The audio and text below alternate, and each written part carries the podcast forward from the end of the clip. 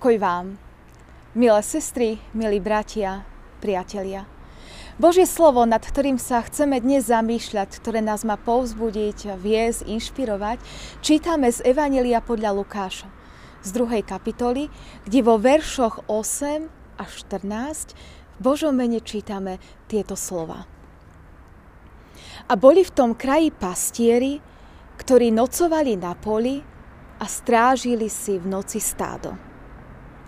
A hľa, aniel pánov postavil sa vedľa nich a sláva pánova ich osvietila. I báli sa bázňou veľkou. Ale aniel im povedal, nebojte sa, veď zvestujem vám veľkú radosť, ktorá bude všetkému ľudu. Lebo narodil sa vám dnes v meste Dávidovom spasiteľ, ktorý je Kristus, pán. A toto vám bude znamením. Nájdete nemluvniatko, obvinuté plienkami, ležať v jasliach. A hneď s anielom zjavilo sa množstvo rytierstva nebeského, ktorí chválili Boha a volali. Sláva na výsostiach Bohu a na zemi pokoj ľuďom dobrej vôle. Amen. Vo vianočnom období, vo vianočnom kruhu sa zamýšľam nad kontrastom. Nad kontrastom slávy neba a chudoby jasly. Aký veľký kontrast a rozdiel. Sláva neba, ktoré sa otvára, anieli spievajú, chvália Boha a chudoba jasly, ktorých je zavinutá Božia láska, pokorená, ponížená. Tento obraz ma už roky oslovuje.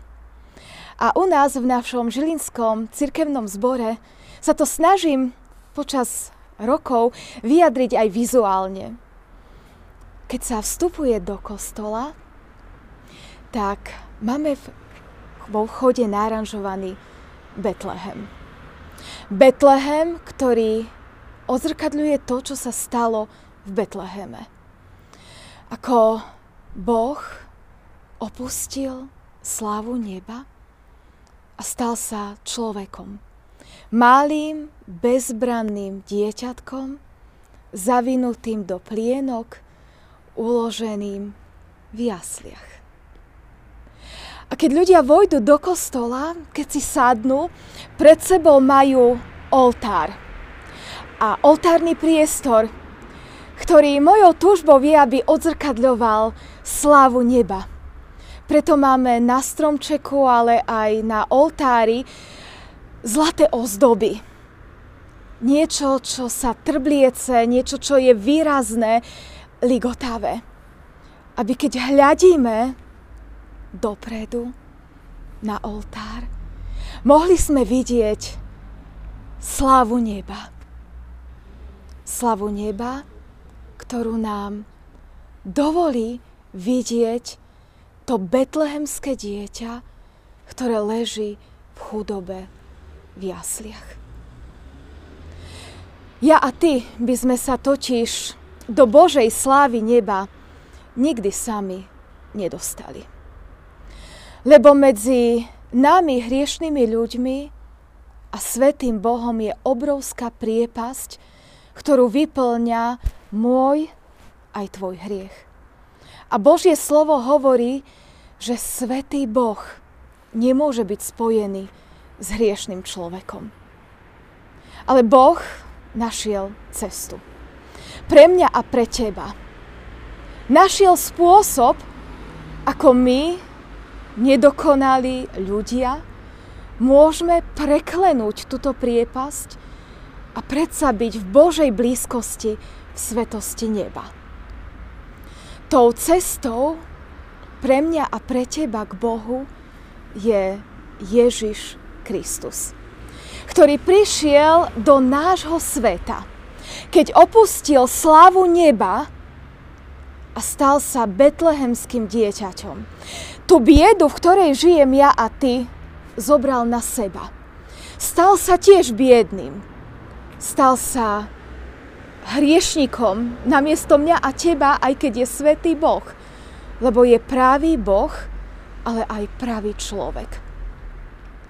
Tú moju a tvoju biedu zažil, keď ho matka Mária zavinula do plienok, keď sa narodil Betleheme v chudobných podmienkach, keď preň ho nemali miesto nikde v ubytovni ani u žiadnych príbuzných, keď dovolil, aby ho položili do krmitka pre zvieratá.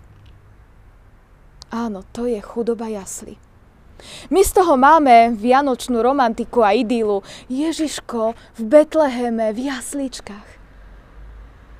Ale kto z nás by položil svoje dieťa do krmitka pre zvieratá? To sú jasličky.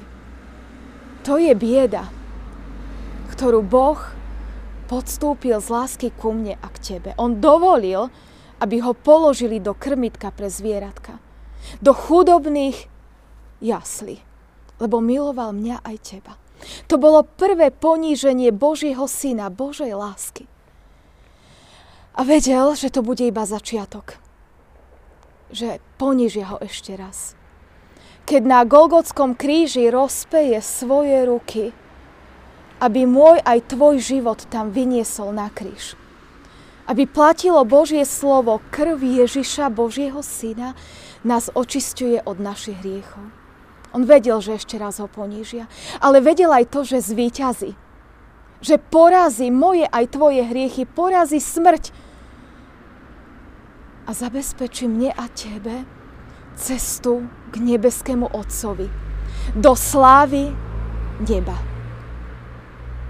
A tak pre mňa je toto obdobie, v ktorom sa nachádzame, tento vianočný kruh, ktorý ešte stále trvá, pohľadom do chudoby jasly, ktorý odzrkadľuje moju aj tvoju biedu, ale aj Božiu lásku ku mne a k tebe, aby sme mohli vidieť, čo urobil Boh. Ako otvoril slávu neba. Boh sa stal človekom. Boh prišiel do nášho sveta, aby my sme sa mohli dostať do Božieho sveta. Aby ja a ty sme mohli zažiť slávu neba. Šťastie už tu na zemi, keď zažívame, ako nám Boh odpúšťa.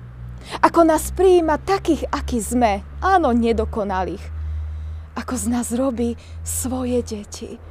Kúsok neba už môžeme zažiť každý v svojom srdci. A potom, keď príde náš čas, prídeme aj my do toho dokonalého neba, do väčšného domova, kam nás Ježiš predišiel. Slávu neba budeme žiť v realite. V realite, ktorá bude trvať navždy kde už nebude ani choroba, ani plač, ani bolesť. Kde už bude Božia blízkosť pre mňa aj pre teba. Amen. A teraz sa skloňme k modlitbe.